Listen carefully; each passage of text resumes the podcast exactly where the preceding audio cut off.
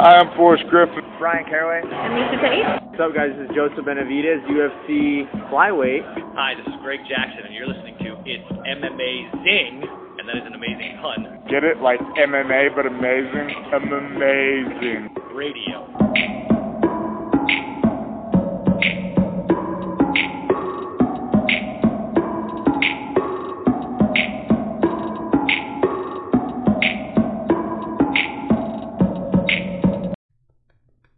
Welcome to It's M M A Zing Radio.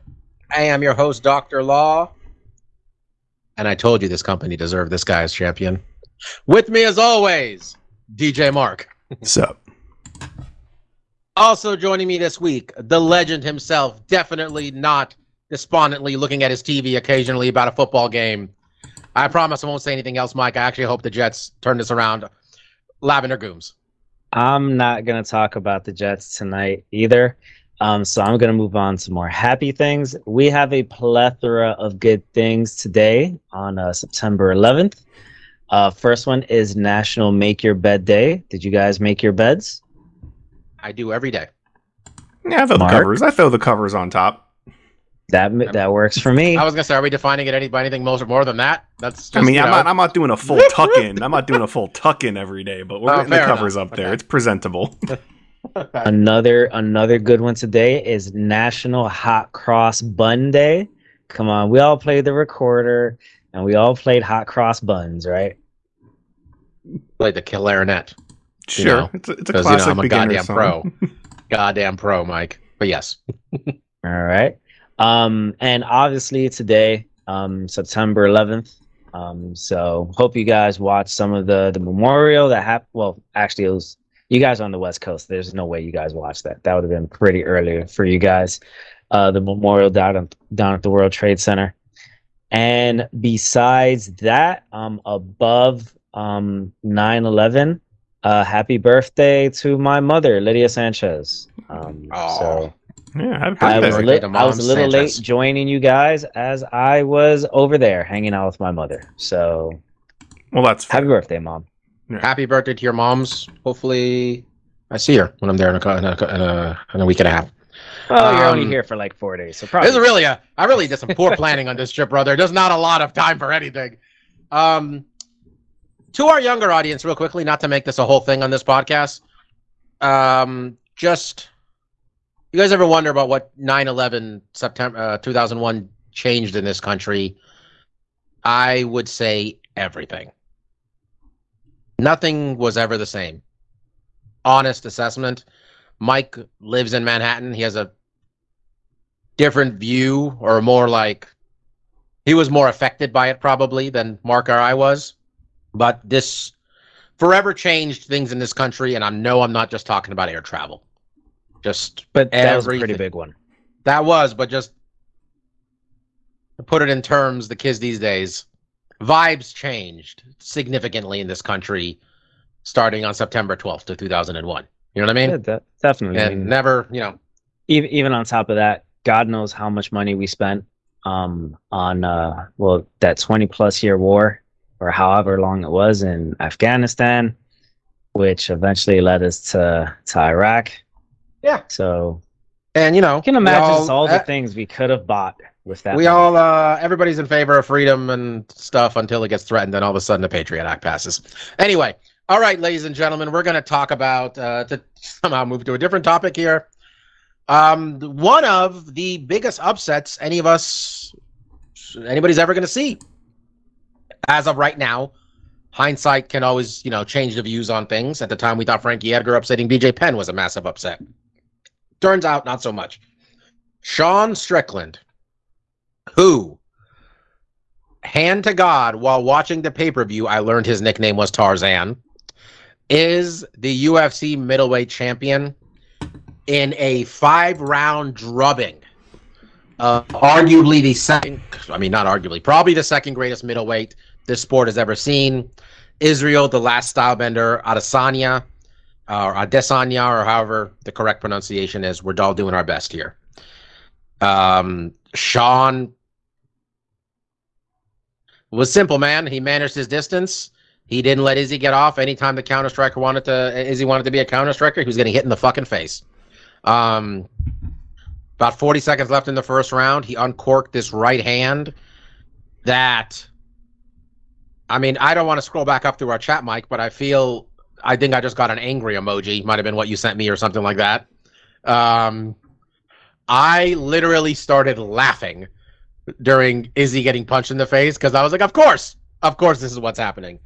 Uh, second round, if I had to guess, um, I think Sean was maybe trying to make sure he didn't blow his entire wad, maybe, because that was the only round Izzy won on everybody's scorecards. Uh, next three rounds, Sean, Sean put him back on the fucking, you know, got back on the bike, and three rounds of punching Izzy in the face, and, you know, at the end of the fight, I don't, Mark, I was, I'm gonna go to you here for a more technical breakdown, but I feel like in those, like, you know, with those Poatan fights, there was a point in both of those Poatan fights where Izzy decided, I'm going to stand in front of this man. I'm against the cage. I'm going to stand in front of him, and we're going to throw. And here we are. And that moment never really came in this one. Um, a lot of reasons to wonder why, but when it was all said and done, Sean Strickland was screaming in Izzy Adesanya's face as they as the bell rang, and we had a new middleweight champion, and uh, the online garbage fan base of this sport, sport celebrated. Not just them, but them in particular really um, celebrated this man, and uh, probably disappointed to find out he actually had a girlfriend because it does not fit his incel vibes. Marcus, um, what do you think we saw happen on Saturday? Because while I said it'd be entertaining for these guys to have this company to have this man as champion, that was a masterful performance. Uh, what did you think? Yeah, I mean, Izzy had really built, you know, this aura around him of of, of being s- semi-unbeatable, right? I mean, we saw the Alex fight where he was, you know, able to get, you know, defeated, and but but came back, right, and was able to uh, avenge that loss. And a lot of his knockouts came against, you know, people that were being aggressive. It was his counter-striking that really led a lot of the dances and got a lot of his K Os. And it seemed very natural going into this fight, you know, Um, with Strickland, who moves forward a lot, puts a lot of pressure, that he would be able to find those counter opportunities and knock out him in early fashion. I think a lot of people were thinking in the first couple rounds, he would be able to find that hole, um, expose him, and get him out of there in, in, you know, pretty devastating fashion, I think, is what a lot of people, you know, myself included, thought would happen in this fight. Now, I think that the main difference between Strickland and a lot of his adversaries that he's, you know, he was able to do that against, like your Paulo Costas, um, when he did it against Whitaker, and we also did it against Alex in the rematch, is um, those guys came in really heavy, right? In, in those exchanges in the pocket, they were throwing big looping strikes, and Izzy, being, you know, a very quick individual himself, was able to capitalize, landed counter left hooks, and put all three of those guys down in the pocket, um, in those exchanges, um, because the other guys were overextending and, you know, making big movements where he was able to use his head movement in the pocket to, you know, exchange, find that counter, find that kill shot, and win. The difference with Strickland is that he is very tight, right? And everyone's saying, like, oh, it was so easy. It was the one-twos. He didn't make those little mistakes where he was overextending himself, where he was getting off balance, where he was leaving big openings. And another thing that he does very well is that he stands straight up. His eyes are on the opponent. He he's managing that distance, like you said, extremely well. So he's dictating when he's going in, when he's going to be able to back up, when the exchanges are happening. And when Izzy is trying to, I, I, the second round where he did his best, where I think he started making some of the adjustments and that left off in the later rounds, is when he was leading the dance. And I think that's where he needed to make the adjustment to win this fight. And if they do fight again, I think that's what he'll ultimately have to do. He can't play the, the counterpuncher against Sean Strickland. He has to be the guy getting off first, doing the pressuring, and throwing a more diverse amount of strikes. I think in this fight, he really wasn't mixing it up as well as I, I think we know he's capable of. He hasn't, and, and that's what I've, I've been saying for a while. And, you know, I think I have been fairly, you know, I've come around on Izzy. I'd never really personally liked his, like, personality that much. He's always kind of rubbed me the wrong way. But when I looked at his kickboxing matches, he looked more of the Anderson Silva of old, where he is throwing lots of different strikes and mixing it up really well. And when he's gotten into M M A, he hasn't been quite flowing to that same extent. He's able to, like I said, find these kill shots. He's able to read the opponent, get in the pocket, throw a big left hook, find that one shot, and finish it there. And I think if they fight again, he's going to have to make those adjustments. I think he needs to get off first. He needs, because even some of the patterns he was doing, he was doing the same patterns. He liked to throw an inside low kick and then throw a question mark kick. And Strickland just saw it coming. He wasn't mixing it up enough. He wasn't going to the body enough. He wasn't punching to the body enough. And with the defense that Strickland has with the Philly shell, and they talked about it in the booth, there's lots of things that you can do to try to exploit that. Now, Strickland, because of how much time he puts on the mat and in sparring, has been able to figure out a lot of the defensive P's and Q's that he needs to do to not fall into those traps. Because you look at a few other fighters that use that same style. You look at King Mo. He tried to use the Philly shell as well. He got exposed multiple times because there's ways to basically lead guys into that. And I think one of the combos we've seen guys use really well that would work against someone with a Philly shell is that like right straight, right high kick after, because guys slip the punch, because that's what you're using with the Philly shell. You have one hand up to defend your punches and your shoulder rolling, so you're using a lot of head movement. So kicks to the head, if you can set them up and you can angle a guy to slip one way and then throw a kick that way, there's lots of ways to start navigating that defensive posture to start getting strikes to land. And Izzy just wasn't doing it, right? I think Izzy was really banking on one, just being able to find that shot, just like Alex was against his fight, being able to find that left hook. And then when that wasn't materializing, he was forcing it, right? Like we saw, I think it was like in the third round, he was throwing really hard, fast strikes to try to break, to try to like beat him to the punch. And it's really hard with a guy like Sean, who's controlling the distance and who is extremely focused, right? Like in this fight, he didn't have like that fear that I think a lot of his opponents has, where they're scared, like, okay, if I make a mistake here, I'm going to get caught. He knew like, look, I think he went into this fight, I'm going to get caught, I'm going to get hit, I'm probably going to lose this fight, but I'm going to stay focused. I'm going to follow what works for me in the gym. And he stayed to that game plan and won the fight that way. Yeah. Do you remember uh, we were talking last week and I said, and this isn't me patting myself on the back because we were all wrong. Like, let's just be clear about yeah. this. But I said, he needs to not, he needs to go out there and do what, what makes him win fights. Don't do this bullshit where like all of a sudden Jan Blachowicz decides he's a fucking, you know, all-American wrestler and he gets tired after one round of trying to take a guy down. You know, like, do what gets you there, and if it fails, it fails. Like, you fight the way you fight. You have a style. And he did his style to a fucking T. Um, Mike, this reality we're all living in right now, where this guy's champion. Um, X's and O's aside, I guess, what do you make of it? I mean, because I'm sitting here thinking, I don't think he ever recovered from the first punch, is he? To be honest, I don't think he ever fully recovered. Um, he kind of looked like he was moving slow a lot of the night. I mean, Sean Strickland himself was like, I kept wondering. He pretty much was like, I was waiting for Israel Adesanya to show up, more or less is what he was saying. Because he's like, he wasn't even trying to talk shit where he said, I, I thought this would be harder. Because he literally is like, he's like, it felt like he was fighting an amateur. Like, what do you think happened out there? We're all guessing, but what did you think happened? Well, I read the comments, so I just assumed it was with the normal Sean Strickland being an asshole that he said it the amateur really comment. Came off as he was just like, he was seemed as surprised as we are that he's middleweight champion, to be honest.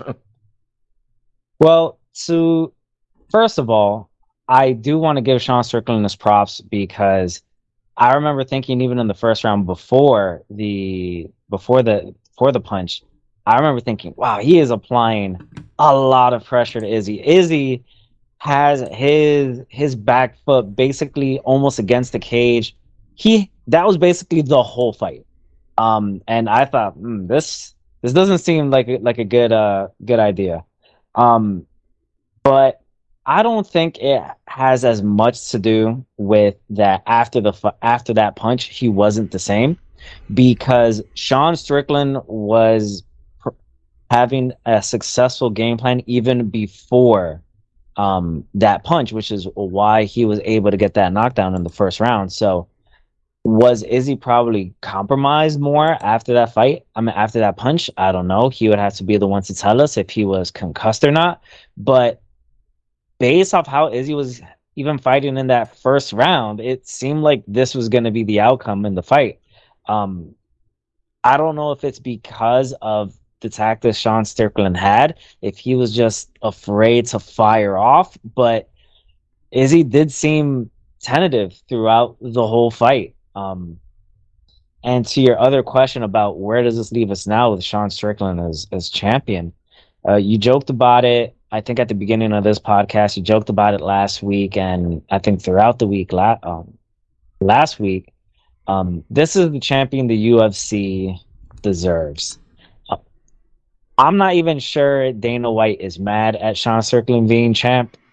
Uh, I mean, it, it's it's a man after his own heart. He has to be. No, honestly, that's their, that was their best pay-per-view draw who just got put down.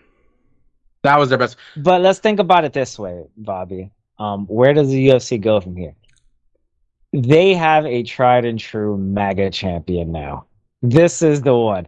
I, they they hoped it could be Kobe, but this is the one, all right? Because granted, granted, I know we've had some other U F C champions, uh, and reckless speculation on this point. I'll just throw that out there in case any of them actually do listen to us. I don't want to get sued. But I know we've had some other champions that have cozied up to warlo- warlords in the past and been supporters of Trump. I'm talking about you, Kamaru Usman. But Fox News has their champion. All right, and not some little fake, not some little fake interim champ. Sean Strickland is going to be a star for half of this country. I don't. I'm not going to sit here and try to defend Sean Strickland entirely. I don't view him as that necessarily. I don't view him as like maybe he is, and I'm sure he is. Okay, and I've noticed. I noticed also. I kind of got into to get into this a little bit on Sunday. People like this dude, and it's not just like. There's something about the online fan base in this sport at this point that you got a lot of disaffected young men. And I called it the incel community, Mark, and I, I'm going to go ahead and stick with that. But I feel a lot of these people see something in Sean that they in, they like. They like that he's basically a... He he kind of comes I off I don't know. As... I, I get the impression, honestly, I get the impression with him, and, and I'm comparing him to Kobe here, and it's not because of the MAGA thing, where I felt like with Kobe, Kobe has never gotten the type of support because it, it, you can kind of tell he was putting on an act, and I don't think this guy's putting on an act. I looked into, like, he grew up just getting physically and mentally abused, and he's not all, he appears to be something wrong with, I mean, there's something wrong with all these dudes. They're fighting in a cage, but something's not totally... right with him. I don't know. I feel like he really speaks to a lot of people, and he, I don't think he's a, for me. I he obviously isn't for me. I don't think he's this. I, I, not saying he's going to be a star for half the country like Mike is, but I do think there's something there where the online fa- M M A fan base seems to maybe entertain him a little bit. I don't know. I don't know what I'm saying here, to be honest, Mark. Help me out. Well, I mean, I, I think he, he there is some appeal to him. He kind of has a everyman kind of appeal.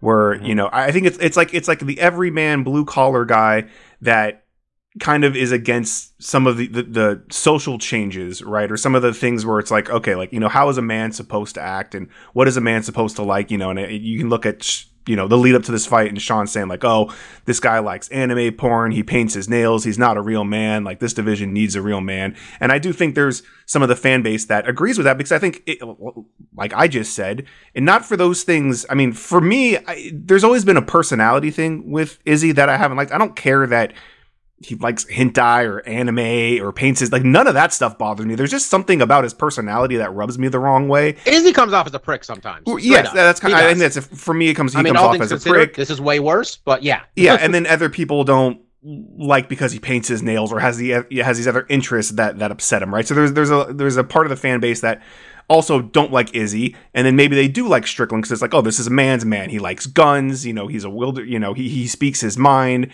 Um, and for me with Strickland, because I don't listen to everything he says, for the most part, he kind of comes off as like self-deprecating. He kind of knows he's he's got a screw loose. He's kind of weird, and he says some weird stuff. And for the for me, for the most part, he doesn't cross that line where I find him like offensive or intrusive, but then he will say something like he says like the Chinaman, and it's like, okay, now you went one Dude, step you, too you far. Described this so well earlier today when you said he's he goes a little too far every time. He, like yeah. If he ends everything like two sentences before, I'd be like, this clown's kind of entertaining. Uh, that's kind funny. of because because he has yeah, a way of pre- presenting himself where he's not. I don't I don't feel like he presents himself to like holier than than thou, like where he's like like like okay, these are my opinions and they are like the right opinions, and this is how everyone should act. He's kind of like, this is my opinion, and I'm kind of fucked up, right? Like, I had a really rough childhood that kind of screwed me up. I'm a cage fighter, you know, this, that, and the other. And he come, he kind of comes off self-deprecating. So when he says something that's kind of like, where it's skirting the line, I'm just kind of like, okay, you know, given everything that I know about him, fine. But then he will just say that one thing that kind of like goes over, and it's like, okay, well, that's too far for me personally. I did enjoy, I did, I did enjoy his line in the press conference mm-hmm. when Izzy got into it with uh, Manuel Kape, where he just says, hey, calm down. I'm supposed to be the asshole right, here. Right, right. Yeah, dude, these guys kind of funny. And I thing. will. He just goes too far. I will say this one thing, and this is like I, I was telling Christine this, and she didn't quite see it. Like, there's something about how he speaks. It's more of his tenure, not what he's saying. And that's why I said, not what he's saying. His tenure of voice sounds like my uncle, who's like a really nice guy. Like, it's just like his, the, the gravitas of his voice. Like, so I always hear my uncle in there. So it does kind of soften some of the dude. He bullshit. Gets like self-deprecating too. This guy has like no filter. Yeah. To a point that obviously he says some shit he shouldn't say, but other times he's just like, yeah, man, I don't know. I might get knocked it, out. And then he's like, I'm supposed to wrestle, but the C T E kicks in, and you're it, like, okay. Yeah, and then, I mean, I, I it seems like, at least in these press conferences, like it seemed like the Australian fan base kind of got behind him, which was weird because he's kind of going in their, their, their backyard. But he does kind of have that manly man kind of persona that might resonate. Was it was hard to tell if they were like, you know, jeering or bearing whatever. But I, I think to your point, Bob, like, yeah, Izzy is a big star because he's gotten all these fantastic K Os, and he is, I mean, he's on the cover of things. They're, they're using him for marketing. And while I definitely think this loss, you know, definitely hurt his star power. I mean, look, it, it didn't help when he lost to Alex as well. They did. I think they gained. I think the U F C also sees like, we've gained someone in Sean Strickland. Like, look, is Sean Strickland going to be a dominant champion like Izzy?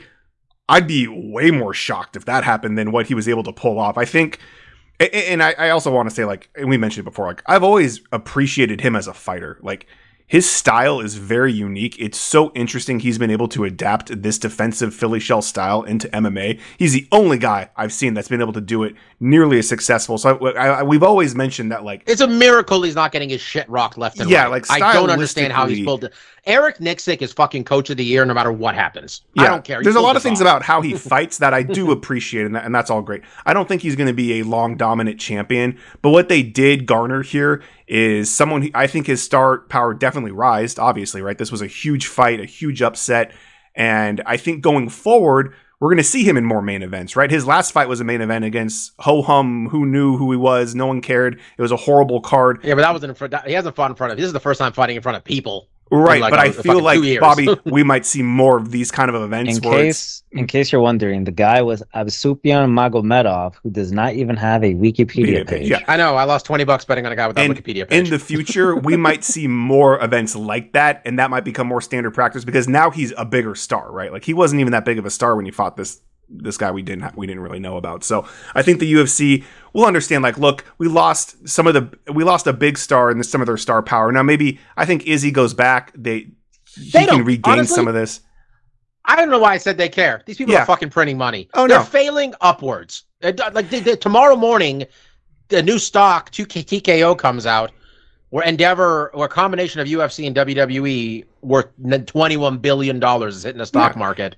They've never mm. been, you know, ones to really want anyone to become too big. Now, I think they liked Izzy a lot because dude's a fucking workhorse for the company. He's on pay-per-views every, like, you know, two, three months or so. So it's like, okay, this guy, and it doesn't seem like he makes huge waves asking for a lot of money and all this stuff. So he's kind of a company man. He just wants man. to fight. He just wants I mean, to let's fight. Talk, I mean, so. let, let me get Mike in on this. Mike, um, people like, I mean, Coach Behrman, one of the best coaches in M M A, Izzy's coach, Volk's coach, Um, said that he thinks just a small adjustment and Izzy can win a rematch. And quite frankly, I mean, what my what I pick later is going to fly in the face of a lot of this, but I do think Izzy can win a rematch, obviously. I think Izzy is the best striker in this weight class. Best striker this weight class has seen since the Spider. Like, he's excellent. I don't think he should fight anybody for until, like, at least six months minimum. Why, uh, why do you say that? He's fought four times in the last fourteen months, four title fights. The only I, they lean on these city kickboxing guys, him and Alex, more so than they do anybody else, man. They really like, they're people, they grind, they, they have all these champions and they p- put pressure on them to all fight.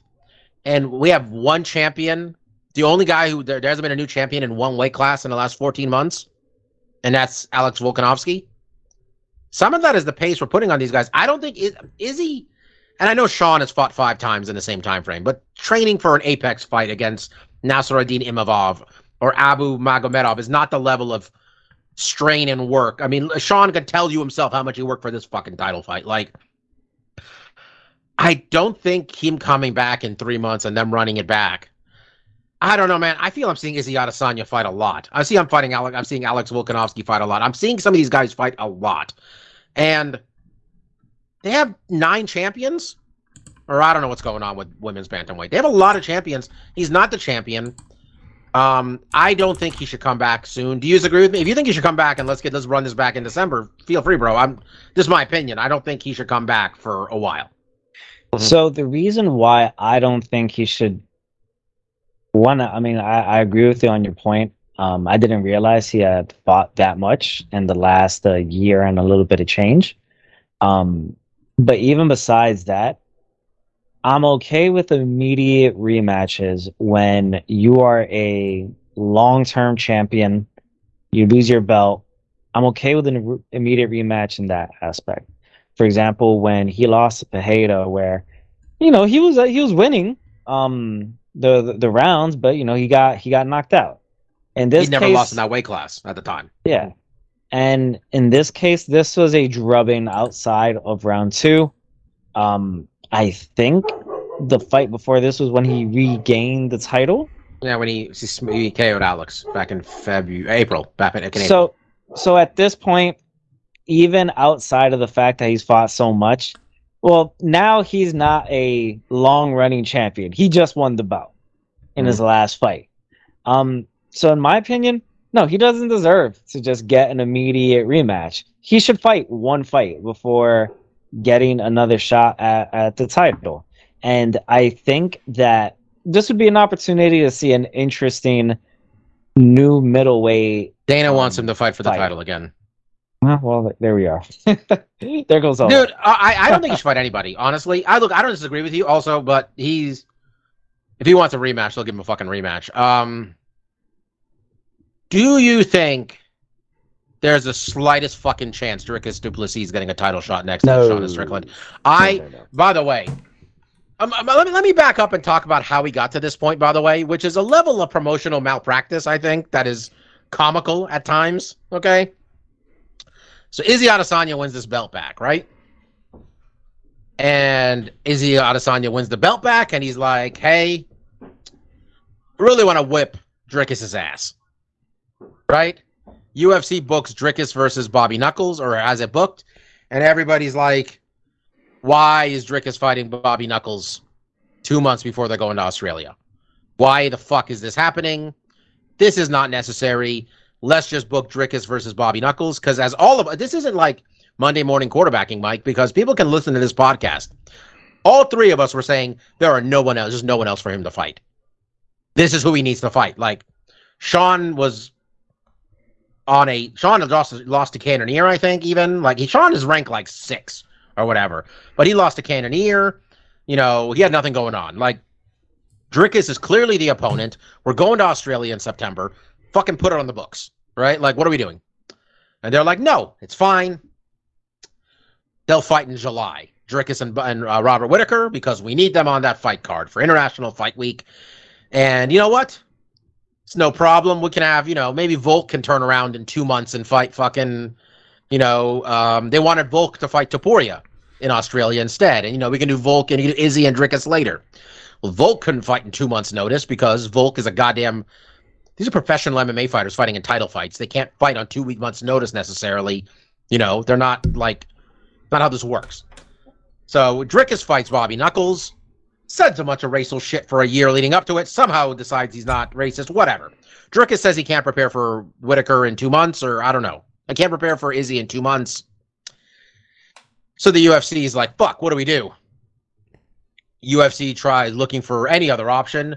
U uh, Izzy's saying, give me Sean Strickland. U F C is telling Izzy, and this is what they told him, we don't think we can sell that fight as competitive. It's what they tell Izzy Adesanya, okay? They try to book Jiří Procházka versus Alex Pereira for this card. Those guys aren't ready. They're asking other champions if they can fight in fucking Australia. Those guys aren't ready.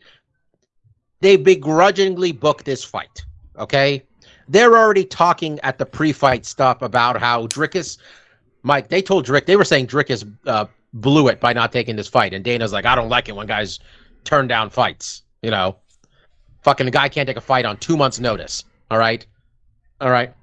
That was before the fight. They're already talking how Khamzat and Paulo, uh, Khamzat get the title shot if he wins, maybe. This is before the fight. Now Sean Strickland is champion.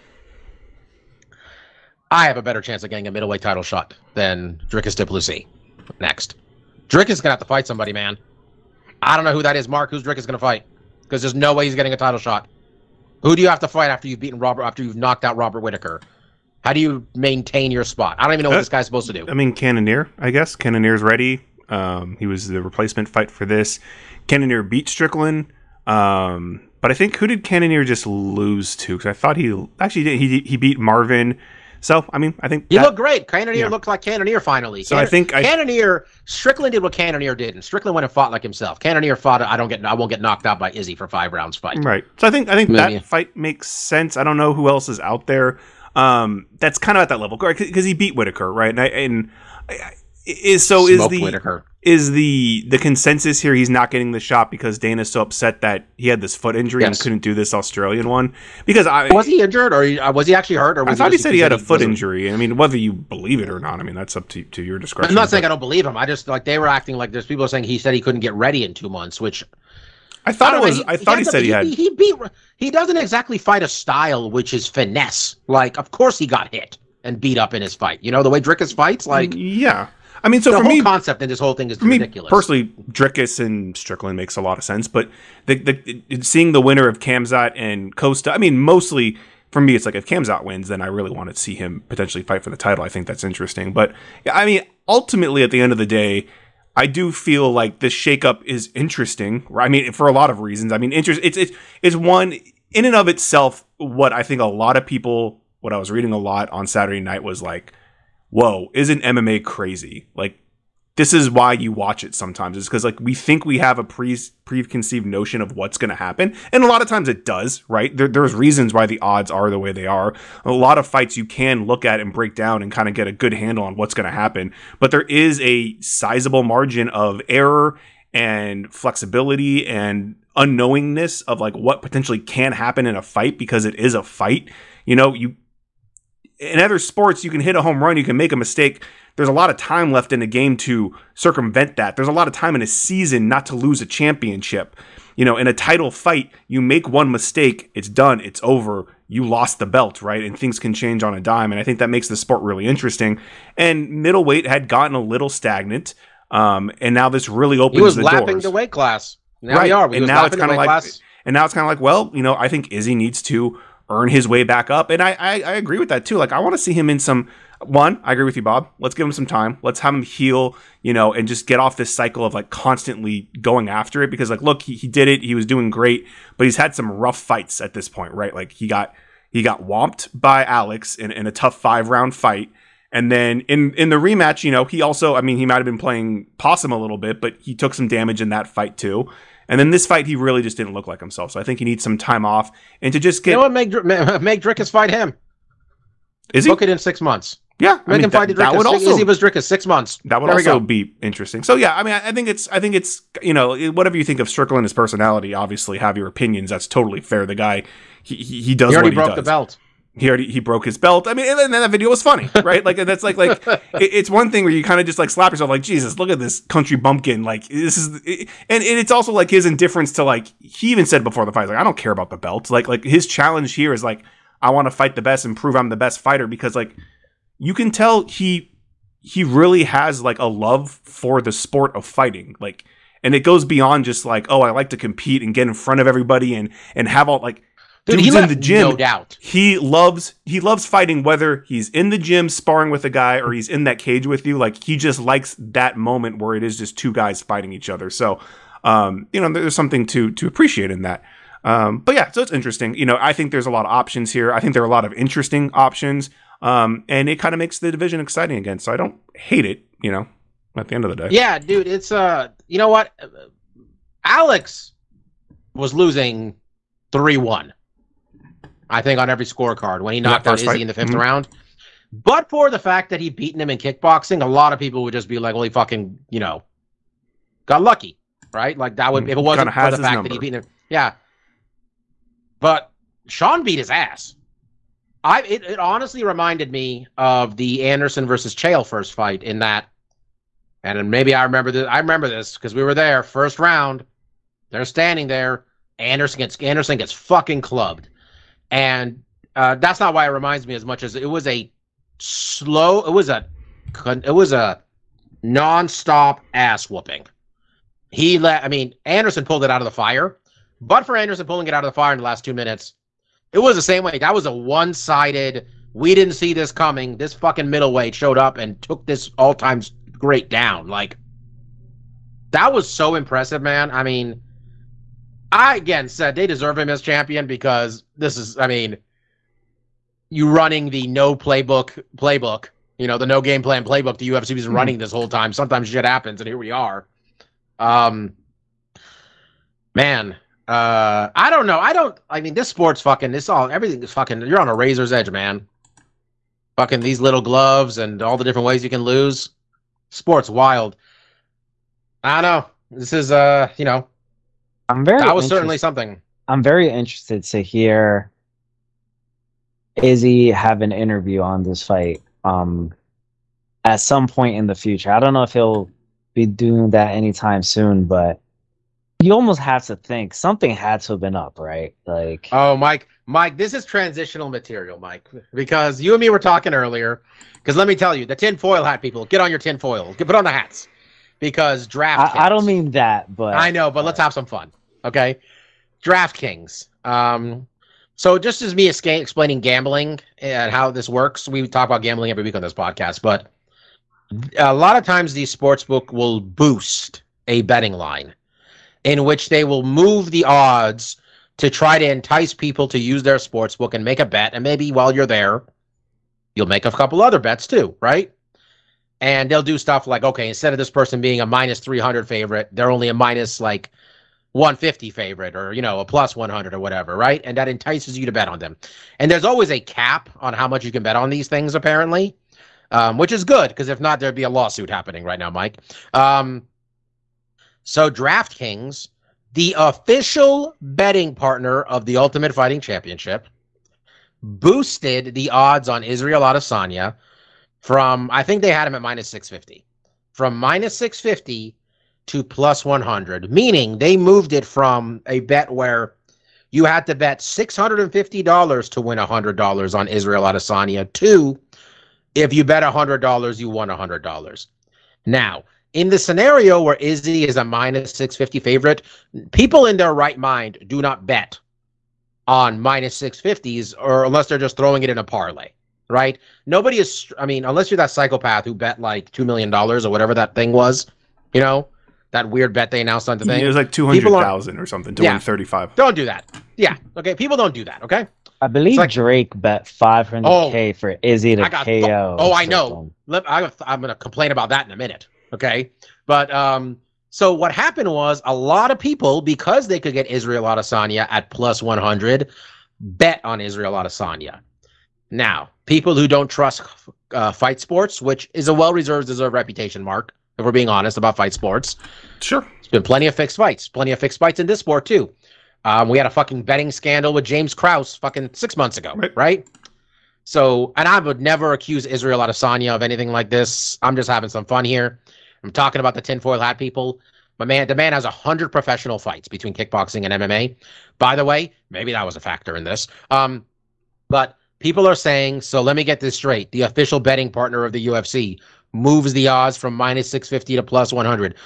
A fuckload of people bet on this guy, and then they lose, and then, you know, they're laughing all the way to the bank, huh? In one of the most ridiculous upsets anybody had ever seen? Just saying, the tinfoil hat people had a good night, Mike. Huh? They had a good night with this. I am so happy I didn't see that boost, because I'm a sucker for a good boost, and I would have bet so much money on Dude, that. Dude, if I knew about it, I would have messaged you and say, Mike, whatever you're betting, put twice that for me, okay? I would have, if my book had that, I would have emptied everything I had on Izzy, Izzy at even money. Oh, my God. Oh, my God. I would have bet everything I had. Every single fucking thing. Um, yeah. Whew, what a thing, huh, Mike? What are we? What a what a world we are in this sport, huh? They must Sometimes... have been getting no action on Izzy, like none Dude, at all for them. M G M, to I think I put it there. I think M G M said eighty to eighty-five percent of the handle was on Strickland. Because why would you bet on Izzy at minus yeah. six fifty? Why would you? Well, I let me tell you what I did bet, and I feel every sports book needs to have a rule, which is if Drake publicly posts his bet, you should be allowed to cash out, no matter what your bet is. Because when I saw Drake bet, bet five hundred thousand dollars on Izzy by K O, me holding a Izzy by K O betting slip thought, oh, the vibes are off. We're fucked. It's, this money's gone. Know, it's not even like this is one of those things where, oh, well, I think we're just making uh, much to do about nothing. It, and we obviously don't know the bets that he wins. Um, Like, you know, because, you know, I'm assuming those aren't the only bets he makes. But Fuck you, Aubrey. It does seem a dis very big disproportionate amount of the bets he posts, the man loses. And they're always like big ass favorites, too. They're like, he's the biggest fucking jinx in gambling. Why is he still gambling? yeah, the the man the man's got buddy. Hey, like Yo. like Charles Barkley once said, it's only a problem if you don't have it.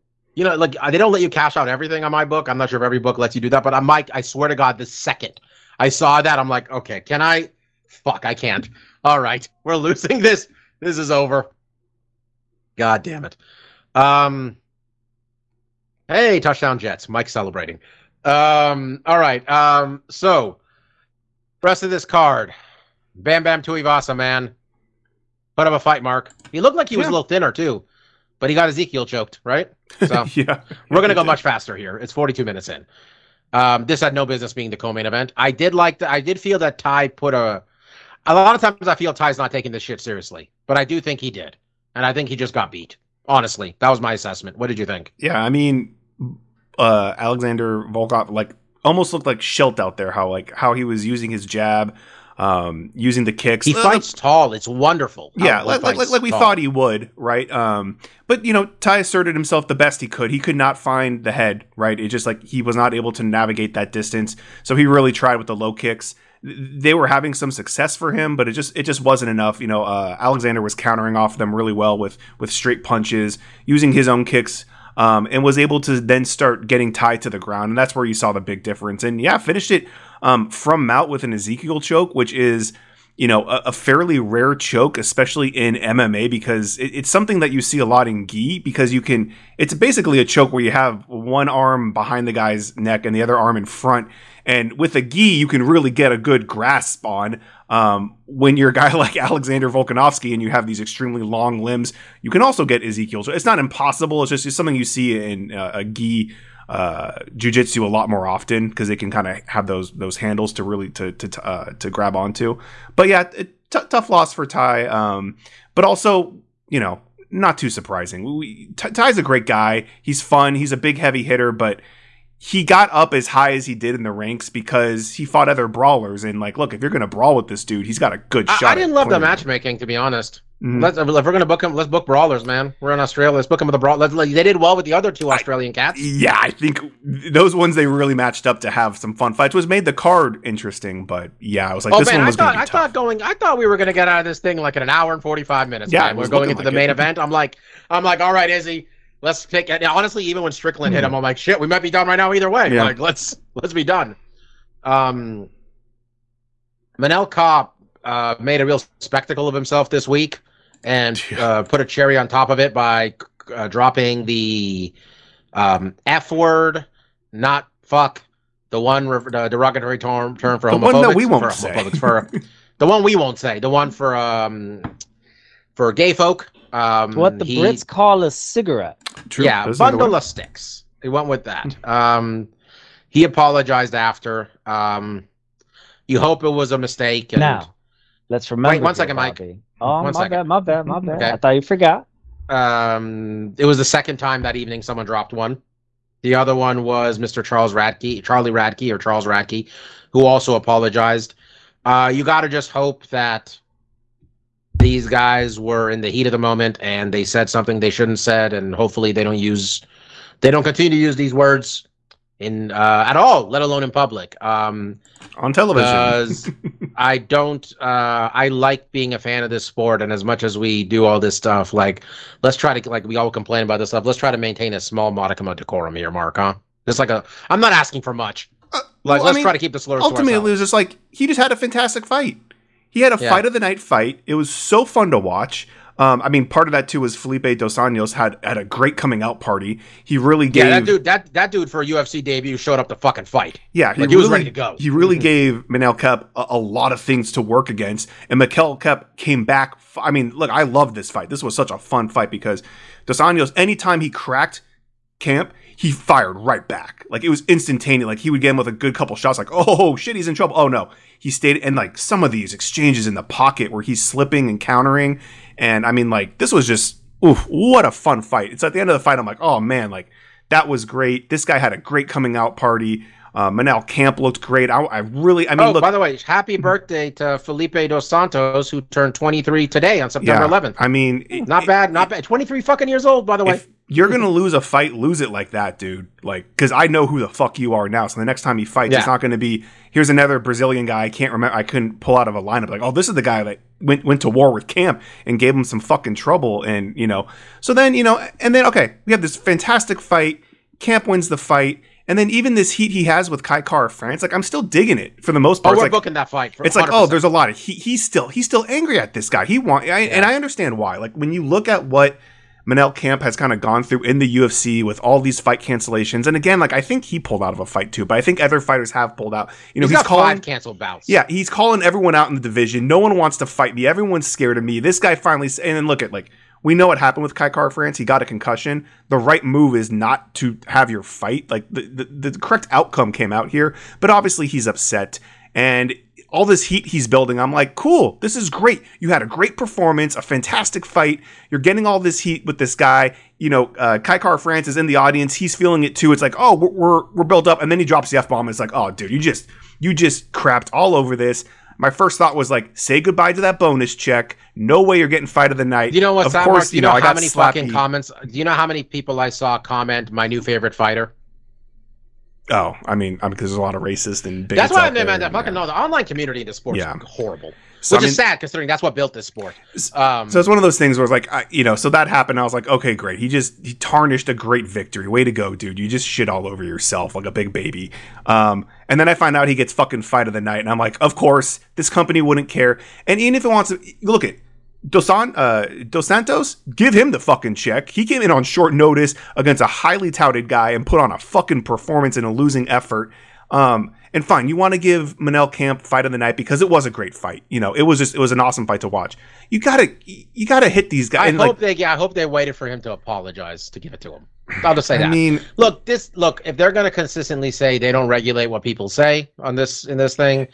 By the way, Nate Diaz talks about the time he got a thirty-day suspension yes. for that was one of that was hilarious. Nate got a thirty thousand dollar susp- uh, fine. For using that same word yes. with Brian Caraway. The only saving Nate, grace... Nate knows he shouldn't have said it. Yeah. And, you know. The only saving grace was D C immediately when he said, he's like, we're done. He just walked the D C fuck is off. Just like, he's like, I'm, man, not I'm dealing getting out of with here. This, dude. What the Shout hell? Shout out Laura Sanko, best commentator oh. in the U F C, shine bright dude, in this thing. Not man. only did she do good, she put D C on check and is like, look, you're with a fucking professional now, okay? It's not the Joe Rogan jerk-off fest. We're going to have a big... Joe, Rogan, Joe Rogan was on back on his podcast blowing Putin. And then, you know, one of his fucking... One of his friends was like, why would you become a Putin apologist? Because yeah. Rogan was talking about how everything the Russians grow is organic. And it's like... Who gives a fuck? Anyway, side note. Who gives a fuck? Yeah. Anyway, um... Uh, the uh, other folks, uh, Justin Lane, Justin Taffa, Tyson Pedro, did some knocking out.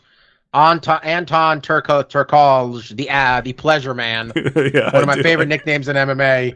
Excellent. He's got um, a lot of attitude. I like it. He's got the dance and the moves, but he also ultimately yeah, got just, the I had a good yeah, time with that. Moves, nickname um, like the pleasure man. By the way, um, John McDessie is on his third U F C T V deal. E S P N, mm-hmm. Fox, fucking Spike. If you've been for there for this many T V deals, you should not have to fight anymore. You should be living a comfortable life. Just putting that out there. Um, yeah, this was not good. I'm gonna say this wasn't a good card. Okay, just uh, cool shit happened on paper. I, mean, I had a good time watching it. Yeah, but it, like, was, it was entertaining to watch. It was yeah, fun but no, nothing of relevance happened. The only thing relevant thing happened to me here. First of all, we're gonna get Manuel Kape versus Kai Kara-France anyway, so whatever. Um, Sean Strickland. That's all you really need to talk about that happened here. And it was amazing. Good for him.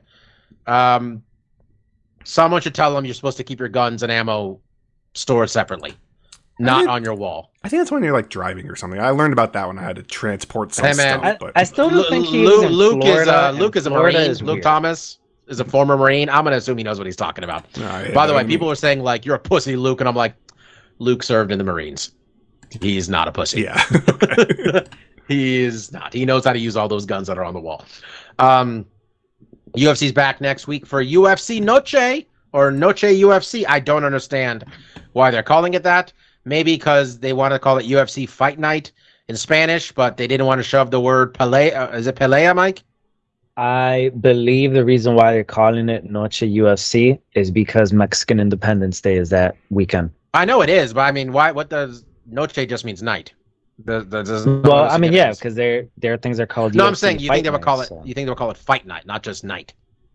That's all I'm saying. I don't know. It flows yeah. better. Noche U F C. Still one of the worst U F C most posters U F C's ever put on or put together for this fight. I don't understand how who okayed this terrible poster. It lo it looks a little, you bad. know, bad. A little Mexican-y, maybe. No, no? just I don't know who these these women don't deserve what they did to them in these pictures. Um, all right.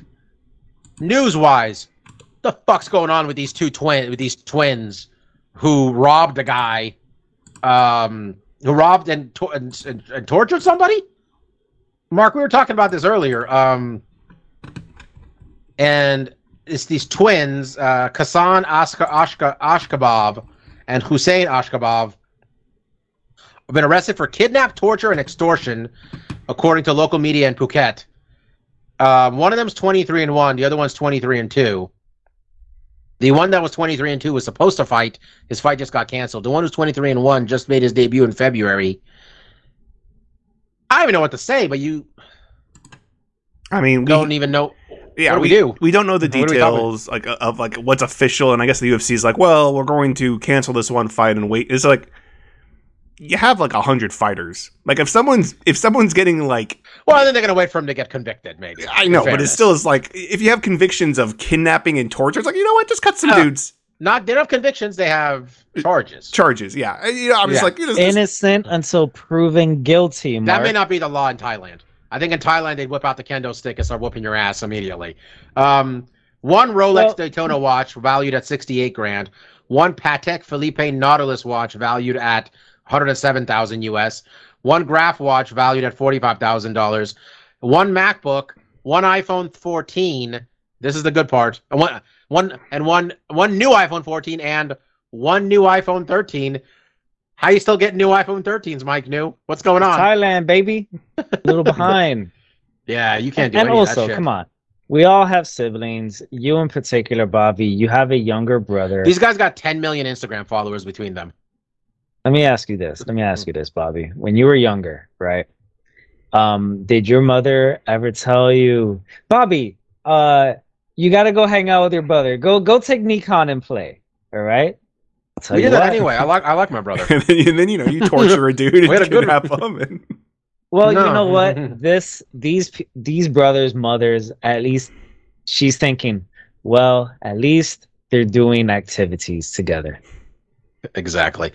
Um, I don't think we had much else news. We really looked this week, guys. Um, except, you know, Tito Ortiz tweeted nine eleven two thousand twenty-one. Never forget. All right. I mean, we can get behind that. That was only two years ago. I haven't forgotten about it yet. I mean, things happen. Not wrong. Um, yeah. I mean, if anything, I'm going to remember it more than I did other times older than this. Um, All right, U F C Fight Night, uh, Alexa Grasso, Valentina Shevchenko, T-Mobile Arena. These motherfuckers pushed pushed Canelo out of Mexican Independence Day weekend. These the U F C's heat check is this, Mike. The U F C's got two ladies on free P V pushing Canelo out of the out of fucking Mexican uh, Mexican Independence Day weekend. This is wild. Um, so uh, it was a deeper card when we started, but quite frankly, they got as many Latino, as many Mexicans as they could on this card. Um, no Yair, no Aldana. Um, I don't know if sure they ever booked for it. Um, back in March, right uh, about a little bit before uh, John Jones went out there and embarrassed Cyril Gane, uh, Valentina Shevchenko lost the U F C flyweight championship. Um, Alexa Grasso got her with a face crank, um, fourth round, um, four thirty-four, squeezing for dear life. Valentina's face was turning different colors. It was a wild scene. Um, wasn't necessarily going, wasn't that one-sided going up to that moment either, if we're being honest with ourselves, that fight. Very competitive. Mm. The Lobo Gym team really game planned well for Valentina's striking. I don't think Valentina was striking better than Alexa. Um, Valentina seems to think the only mistake she made was going for that spinning attack that yep. got her back taken. Don't think that's the case. Um, long-time listeners of the podcast probably figured this out, but let me just say it unequivocally. Valentina Shevchenko is my favorite female fighter ever. There's no close second. It is her. She is my favorite. I truly believe, skill for skill, she is the best, she is the most skilled female fighter that's ever been, okay? Amanda Nunes is the GOAT. Amanda Nunes beat her twice. She's twice, she's the greatest of all time. But I truly believe nobody has, has, has had more skills that has walked into that octagon than Valentina Shevchenko. Um, she was outclassed that night, I think, honestly. I don't think, I think it was best case two two if they, she'd made it to the end of that round, with that fourth round being a ten eight. So... Um, they're rematching here, main event, five rounds. Mike, um, I believe I am three back of you, or two, and Mark's what? Am I two, three back, and Mike's two? Or Mark's two back? Uh, just to double check, everyone. No, not Mark's everyone. Ahead of me. You are three back, and uh, Mark and Chalk are two back. It's fun how it always gets close at the end of the year. We're not even at the end of the year. We got three and a half months left of this. Now, Mike. I know you pick however you pick, regardless of how I'm going to pick, but yep. I think you got an inkling of where I'm going with this either way. So I'm curious what you're doing, though. I know where Mark's going. I've been grappling with this since the first fight. Who do you think is going to win this fight? Uh, I don't know where Mark's going with this. I have an idea where you're going with this, and I'm probably going to be joining you on this one. I'm going with Shevchenko. Uh, you mentioned a lot of the things I thought about when it came to this fight. I thought that Shevchenko was leading on the scorecards um, going into going into the fourth round. I did think that Grasso had some some some some early successes, some like some some really good moments at the beginning of that fight, and I do think that Shevchenko, similar to uh, it, reminded me of uh, Chris Weidman, um, Chris Weidman and uh, Luke Rockhold, where she would probably do anything to have that uh, that spin kick back. Um, I think she doesn't throw that and doesn't get taken down as a result of it. Uh, she retains her title. Not to say that Alexa isn't a world-class athlete. I don't want it to seem as if um, I'm bashing on her. But I still do think that even though Alexa was able to do some good game planning, planning against uh, Shevchenko, I still do think that Shevchenko is the the better fighter. Um, she's going to come in with a fire under her, having had her first loss in the division, I think, in about five years. Ever. So for me, I'm going with Shevchenko in this fight. Uh, you guessed wrong. I oh, am, wow. for the first time ever, picking against Valentina Shevchenko. It kind of feels dirty doing this on some level, but I don't think uh, Valentina is so slick that she is lying when she says she thinks she only made one mistake. And there's a couple things, the reasons I'm picking against her. One, I think she made much more, many more mistakes than that. Okay, I think that she was getting outclassed on her feet, quite frankly.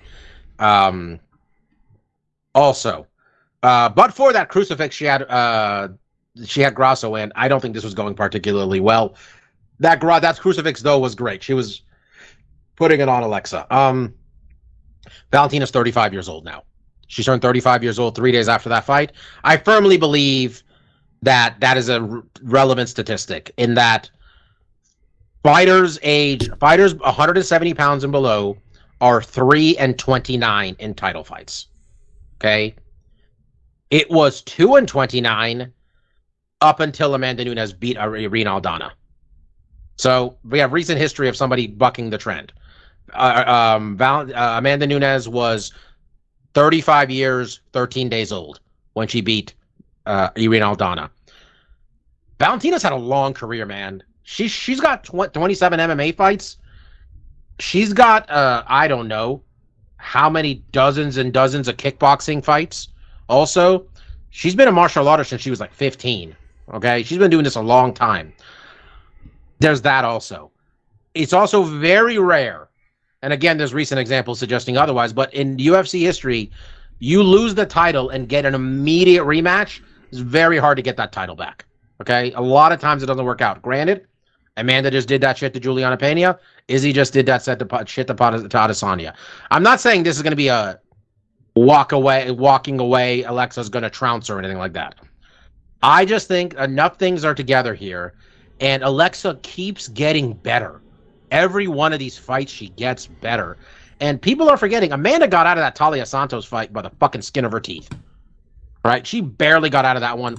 You could have scored that card, Mark. Remember that one? You could have scored that one for Talia Santos, and I don't think anybody would have said, like, that's wrong. That was a very, very close fight she won there. The division's catching up. Something that, like, you know, if people caught up to Izzy. It's that thing in baseball, Mike, where they say, like, you know, second time around the lineup, second or third time through the lineup. These people have seen her, okay? Doesn't matter who you are in this sport. You people catch up. People caught up to Mighty Mouse. These light heavyweights were catching up to John Jones before he got out of Dodge. People were catching up to G S P. People caught up to Anderson Silva. I don't care how dominant you are. People catch off. And maybe you can keep them away for a little bit longer. Maybe she can win this title back. And maybe, you know, she hangs on to it for another fight and Erin Blanchfield takes it. Or maybe she hangs on to it for, you know, you know, another fight and Manon, or two more fights and Manon Fiorot takes it from her. This is coming to an end, one way or another. This reign is coming to an end. Her time in this weight class is coming to an end as a dominant champion. I firmly believe she should go up to one thirty-five. I don't understand that they haven't done anything yet, by the way. Amanda retired three months ago, right? It was May twenty-eighth.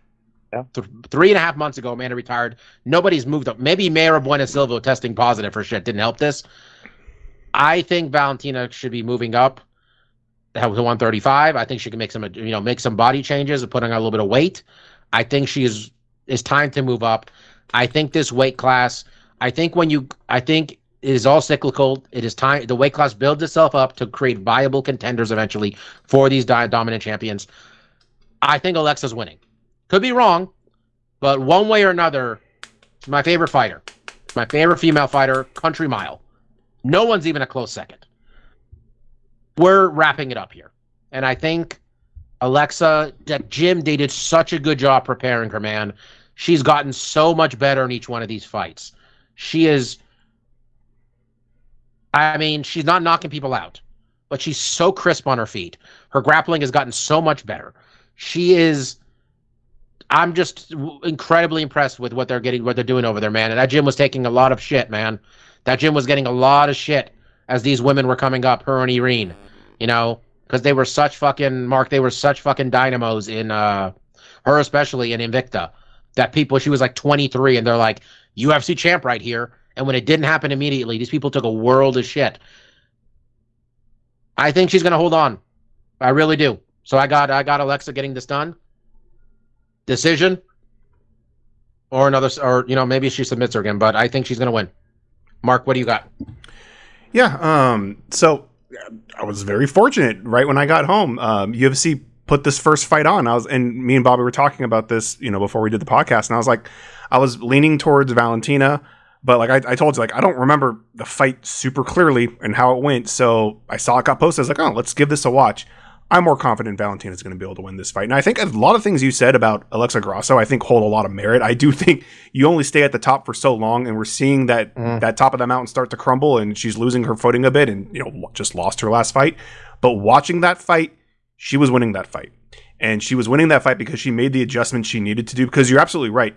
She was not dominating Alexa on the feet like I think a lot of us thought she would. I thought her kickboxing mm-hmm. would be able to negate a lot of the stand-up because Alexa Grasso does not kickbox. She boxes. She puts the hands up. And what, what I did like in this fight, she's switching stances. She's giving different looks in her boxing. And she was fearless getting into the pocket and throwing punches down the pipe. They and, took and her check hook. Sorry, they took the check hook away from Valentina. That was what I liked. Because Valentina lives on that check hook. And it's because Alexa Grasso throws a lot of straight, strong punches. And now when she's switching stances, the the the trajectory of her power punches are coming from different angles. So it gave a lot to for Valentina to think about. And she made those adjustments. And that's what I really liked watching this first fight. It's like, okay, first round was really close. Alexa, I think, won it because she landed some good shots. And then Valentina's like, okay, we're switching the game plan. It's wrestling, baby. And she started wrestling. And she was doing very mm-hmm. well. Um, now, Alexa Grasso was able to scramble sometimes, get back up. And ultimately, it was, you know, she was able to catch her on a spinning kick, got in that choke, and, and pulled it out, you know. But Valentina, and before, in that fourth round, too, which, which gives me a little hesitation, is before that, Valentina was taking her down pretty much at fucking will. You know, she wasn't just spamming takedowns from super far away. She was setting them up nicely, getting good entries, and getting nice, clean takedowns. In the fourth, she might have been getting a little tired. She had a sh- sloppy shot, which Alex, which Alexander was able to n- defend off. And then that might have spurred to a spinning kick that wasn't set up very quickly or wasn't set up properly. And Alexa was able to capitalize on that. I feel Valentina now knows going into this fight, this is the game plan. I'm working on wrestling. I'm working on transitions. I'm working on my entries. No sloppy shots. No sloppy kicks. We're going to keep this to the P's and Q's. And I think probably not the most exciting fight. I think she's going to try. You think she got five rounds of that in her? I hope, by the way, I hope you're right. I do want her to win. She is my favorite fighter. But do you think she's got – because she got tired against Talia with the same shit. She was taking Talia down and got tired doing that one. I think there's been a couple Talia, of fights where she's getting punched in the face a lot. In the, I think her, with Talia, like the physicality of that opponent tired her out more. I don't think Alexa has that physicality. She's not. I, I think what, what Valentina needs to do is she's going to need to pressure, which is tough because Alexa Grasso was the one really pressuring. She needs to get, if she's not going to get good, clean entries on takedowns and get her taken down easily, she needs to utilize, utilize the clinch, utilize her strength, and try to wear her down on the cage, take her down from there, and, and win the fight that way. So, you know, I, I think I think it's an interesting fight. I think Valentina does have a lot of the skills to get it done. I think there's going to be a lot of mental growth on Alexa. Like you said, she's getting better. She has this win. She knows she confidence can beat Valentina. Confidence is a motherfucker, too. Yeah, exactly. Confidence is a motherfucker. It's, it's a mental game. But I, I do think Valentina is an immensely strong fighter. And I do feel like when you're a dominant champion like that, when you're at the top for so long and you fight someone like Alexa Grasso, where everyone's like, yeah, it's another fight you should win. Sometimes it's easy to overlook your opponent. Not that she was.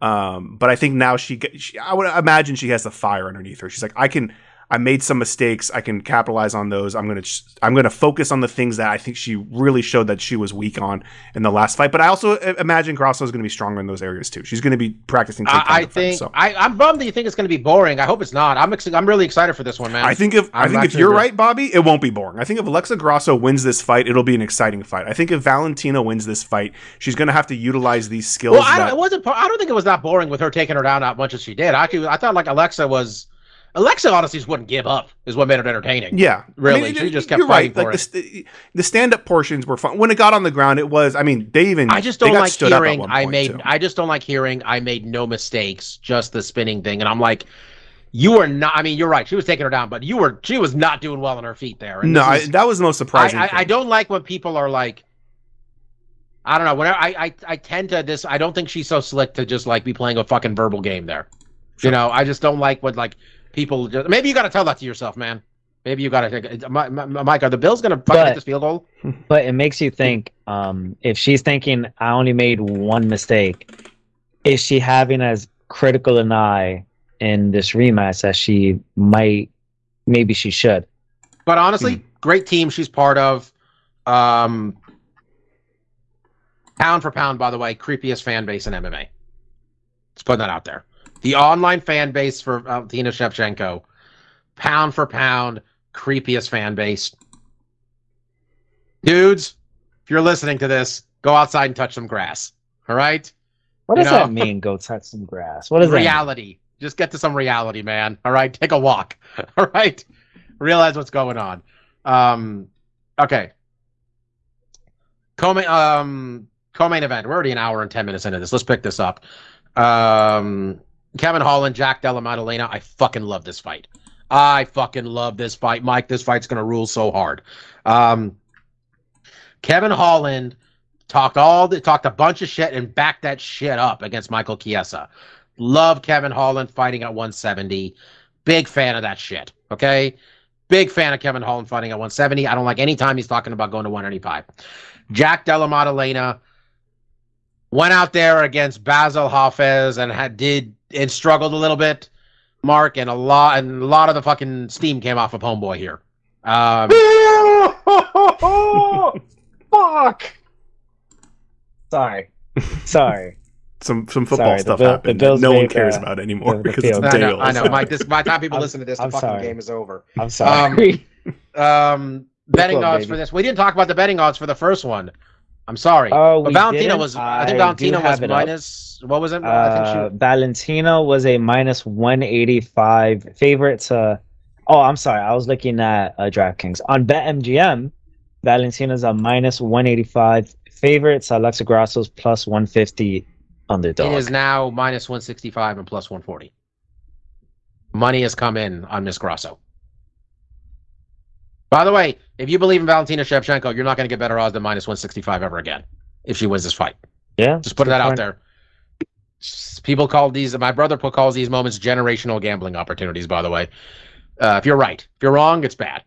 You know, la uh, the, the Vikings being only four-point favorites was a generational gambling opportunity, and not, I'm sitting here fifty dollars poorer this week. Not for nothing. If you're calling shit a generational gambling opportunity, we have to consider if you're gambling too much. Oh, John Jones against Cyril Gane, generational gambling opportunity. Chiefs being underdogs in a fucking playoff game against the Eagles, generational gambling opportunity. The Rajabi family cleaned up on these two events, folks. Um, all right, um, Mike, minus one forty-five for Jack, plus one twenty for Kevin Holland. Who do you got, brother? Um, I'm going to have Kevin Holland in this fight. I think uh, Matta... I'm, I'm, I'm gonna have, I'm gonna go with Maddalena. I'm gonna go with Jack. You just said um, Kevin Holland. What happened? Yes, I'm going with Kevin Holland. But I'm gonna talk about Jack first. Oh, okay. That's where I was going with this. Okay. Um, he is a, you know, he's a top young guy in the division. He hits really hard. Um, I think where we have some potential issues, and it's literally just the great unknown. We don't know how good his grappling is yet. So we don't know what type of defenses he has when it comes to that. The other thing we are considering with Kevin Holland, um, there's some research in regards to their bona fides when it comes to their physical stats. He has an eight-inch reach advantage on Maddalena. Thank you. Thank you. I was gonna that, say that you took care of that. I mean, he he's not he's not Anderson Silva in there with his striking, but he is still You're pretty dangerous. He yeah he's he's not bad at all. He's he's dangerous if he needs to be. And eight inches is that is a lot to be giving up when it comes to to a reach advantage there. And he is very good at grappling as well. So this leads me to believe that Jack, his avenues to winning winning this fight is he's gonna have to try to get in, get in the pocket against Kevin Holland, and if he does that, that's gonna open him, himself up to either get hit on the way in and then grappled um, before he gets into the pocket. So, I think this fight will eventually end in a submission for Kevin Holland. Look, I have Kevin Holland's gone to this point before, and I've made this mistake enough times. I'll happily make it again. I got Kevin Holland again. I just like Kev. I just this sport is a real "what have you done for me lately" game, and Kevin Holland's looking good, man. And Kevin Holland talking about his commitment and the team around him, and he's gotten real serious with every part of his game. I like hearing all that. I thought he looked so good against Chiesa. Like he, tr I thought he was going to win that fight, but Mark, he trounced him. That was a mm-hmm. slaughter. And I thought he looked great against Ponzinibbio. That Wonderboy one didn't go so great, especially after he hurt his fucking hand. I I like Kevin Holland this one, man. I know Jack is good. It's a real chance Jack puts him on a, puts his fucking on his chin, and we're going in a night-night here. Because Jack hits like a fucking, you know, br fucking truck with his eleven knockouts and fifteen wins. Kevin Holland's not a Bastana fighter. Kevin Holland's a well-rounded fighter. Jack, Kevin Holland's biggest weakness has been getting taken down.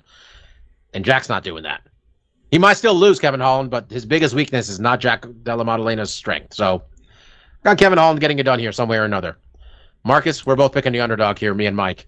There's an opportunity for you to pick something up here. What do you think? Yeah, I am going with Jack. Um, I think it's a really good fight. I think it's really interesting stylistically.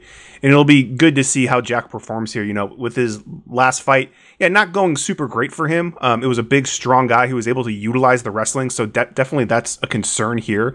And like you guys pointed out, like Kevin Holland is very slick on the ground. Um, and, and when it comes to the stand-up, like he's got a lot of power. He's going to have that range. What I kind of see happening is Jack is going to to keep it tight, and once he gets him against that cage, that range gets a little less important, right? As long as he doesn't walk right Good into call. it. And it's when he gets him against the cage is where he does a lot of his work. It's where it's, he's going to go to the body and he's going to mix up the punches, and that's where Holland potentially could have some issues, right? Um, that could also be opportunities where that's where he's going to shoot. That's where he's going to start, he's going to have to be forced to grapple. Um, and Holland's really strong in those areas. So I, I think it is a very close fight. I think it's a very winnable fight for Kevin Holland. Um, I do feel like Jack's last fight should have kind of opened his eyes to some of the things where he was kind of missing out on, you know, like his his grappling and his wrestling were a little back, but where they needed to to be to kind of contend with some of these guys. And also you look at who he's fought in the U F C.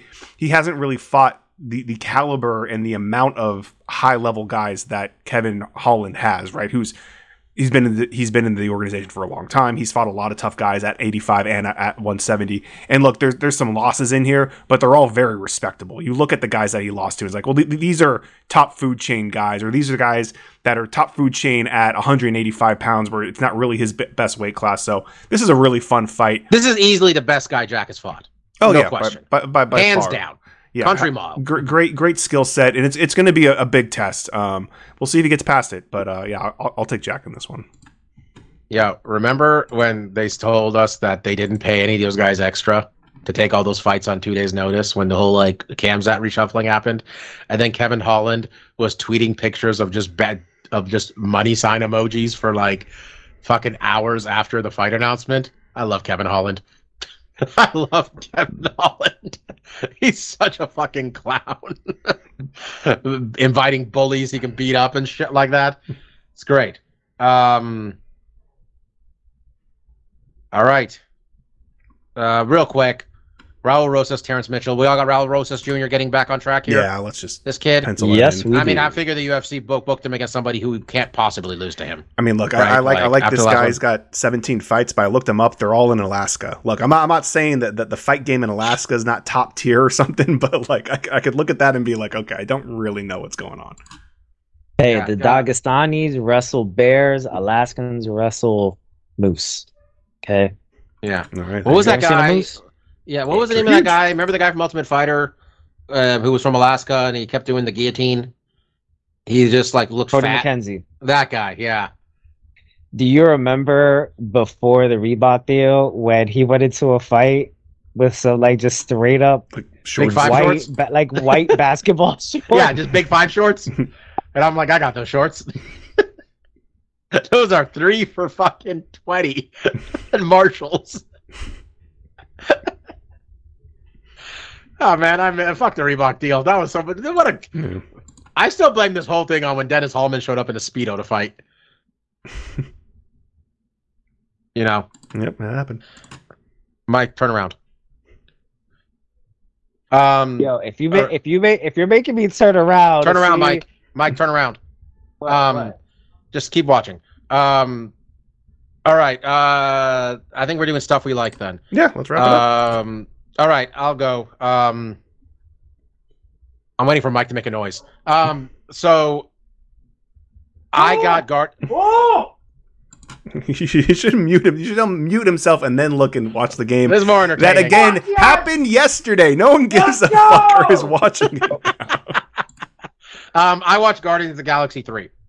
I yes. had. I know I'm talking about a movie that's maybe five months old at this point. Um, sorry guys, week one. Guardians of the Galaxy three, really good. Yeah. Really good. I almost cried like three different times in Guardians of the oh, Galaxy yeah. three.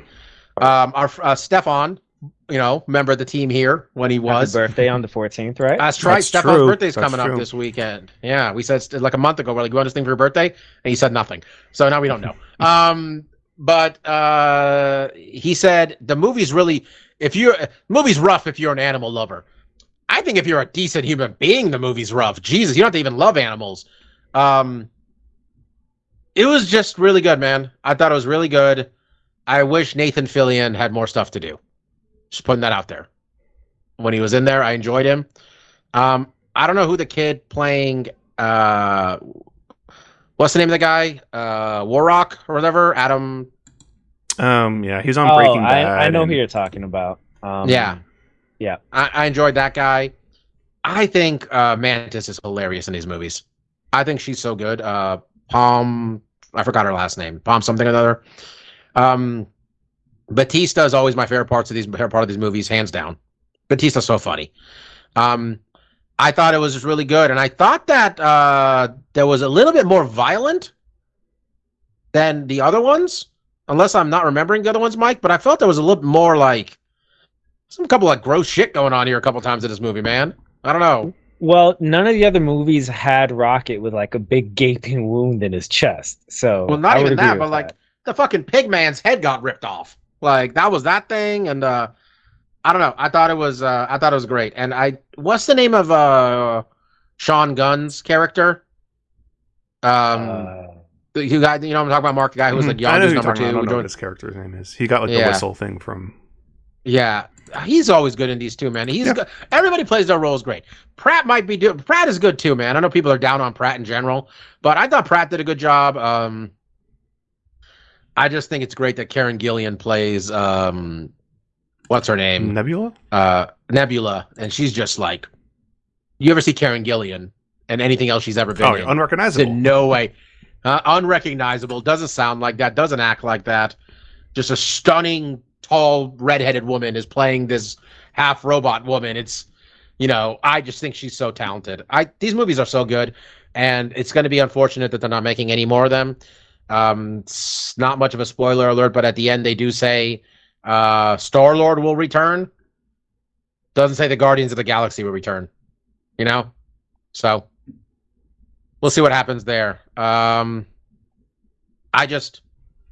You know what? I I always found the Guardian movie, Mike, to be the D's, to be the Marvel heat check. When they put out the first Guardians movie, they were just like, we're going to make a movie about this comic book no one's ever fucking heard of. And, you know, they put a trailer out, Mike, and they had a fucking raccoon on a tree monster shooting a machine gun. And I said, I'll see you guys at the theater. Like, that was it. And I think, like, it, it was my favorite one up until Black Panther. That was my favorite Marvel movie, I think. The first Guardians up until Black Panther. It was the most fun I had. I think it might still be the most fun I had watching any of these movies. First oh, Iron Man was a lot sure. of fun too. First Iron Man was a lot of fun too because I didn't we didn't know what we were getting into, but like I had a lot of fun, you know, with Guardians. I had a lot of fun, you know. That was... But with Guardians, right from the first five to ten seconds, you're like, oh, I'm in on this movie. When you realize very quickly, oh, it's just a soundtrack of eighties movies that uh, that you know runs through this whole movie. And dude, music is so important when you're making a movie. And, like, you have a good soundtrack. There's some movies where I look back on, like, Garden State when I was a kid. I loved it. This is a wild change, but I remember when Garden State came out and I fucking loved it. And now if I ever see Garden State, I'm like, movie's good, but I think I just like the soundtrack a lot. Like, the soundtrack was excellent. Soundtrack's so good in these movies. James Gunn kills it. Um, yeah, man, I thought it was excellent. I really thought it was really... I thought three was great. I liked three more than two, and I, did, I liked two. I know some people didn't like two. I thought two was just not as good as one. That was the problem with Guardians of the Galaxy two, to be honest. One existed, you know? By itself, fine movie. Uh, but yeah, I watched Guardians. Um,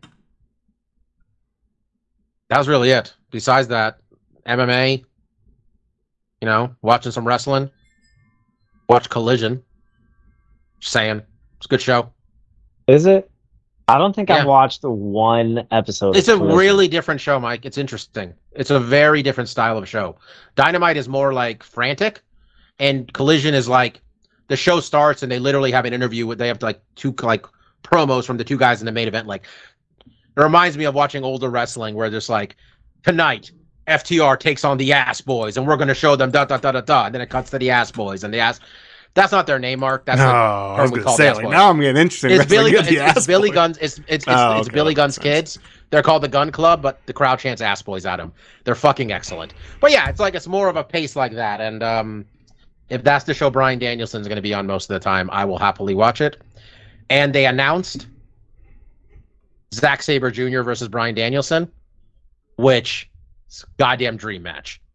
Um, they give out every year, the fans, the wrestlers and fans vote in the Wrestling Observer Newsletter Awards every year for Best Technical Wrestler. And Bryan Danielson had won it so many times in a row, they called it, they renamed it the Bryan Danielson Award. And then Zack Sabre Junior started winning it more times than Bryan Danielson did, until Bryan Danielson came back from retirement and won it again. And the fact that these two are going to wrestle, someone's going to be a pretzel at the end of it. Is my is my theory right now, Mark? Someone will be a pretzel when this match is over. I'm always very like Zach, excited. So yeah, Zach, Zach, uh, you like the way that they announce his name too, in uh, Japan. Zack Sabre Junior Now I like the, the chant people do for him. Yeah. All around, he's got yeah. a cool leather jacket. He's also gotten much good better on the mic. He's a real fucking prick. It's great. He's all these British dudes have gotten great on the mic. Him and Ospreay. Anyway, I like Collision, but I'm also excited for Bryan Danielson versus uh, during versus uh, Zack Sabre Junior at the end of the month. So, anyway, Mike, what do you got this week? Well, one thing I don't like is the fact that Nia Jax apparently came back to W W E. So, uh, be careful if you're a fan of uh, Mommy, because she's in a feud with her now. So, oh. God, God, God bless thoughts and prayers to whatever body part, um, you know, Rhea Ripley likes, because I'm just seeing the two moves that she did in this little promo I'm seeing on the W W E Instagram page. Both of them look like they really hurt. So, you know, fingers crossed. Anyway, besides that, I have gotten into a kick on watching the Conjuring movies. You guys, uh, you guys know about those movies? Yeah, you were telling us last week yes, you're catching up. You want to? Was wanna... that last? Was I saying that last well, week? You were, you, were, you were trying to get to the Nun two, so you watched Nun one. Right. All right. So apologies for maybe doing a repeat. However, I am still in the process of watching the movies. So I believe I watched one more this week. Oh, two actually. So it, from the last time we spoke, I watched both two of the Annabelle movies, mm. um, the first Annabelle movie and then Annabelle Creation. So probably not this week because I'll be heading down to Tampa on Thursday, but probably sometime next week, uh, girlfriend and I will watch uh, whatever's the next movie that came out um, in the theaters. I think it's actually the nun, the first The Nun movie. So looking forward to that. Um, I am a total coward when it comes to horror movies. Um, I do the thing where I just so happen when the scary parts come, I start look researching something on my phone, or that's the moment I take to take very vigorous swigs of my seltzer. So my girlfriend gets a real big kick out of that. And she's been a little raising of her eyebrows as to why I'm the one that wants to watch these movies. But in her words, she's not complaining about it because she loves watching horror movies. She normally has to um, convince me to watch them. So I've really been enjoying it, uh, mainly because the stories for these horror movies have actually been pretty good. I've liked how on these prequels they've done a good job of connecting the dots between these movies and later movies. So I've really enjoyed that. Um, good stories.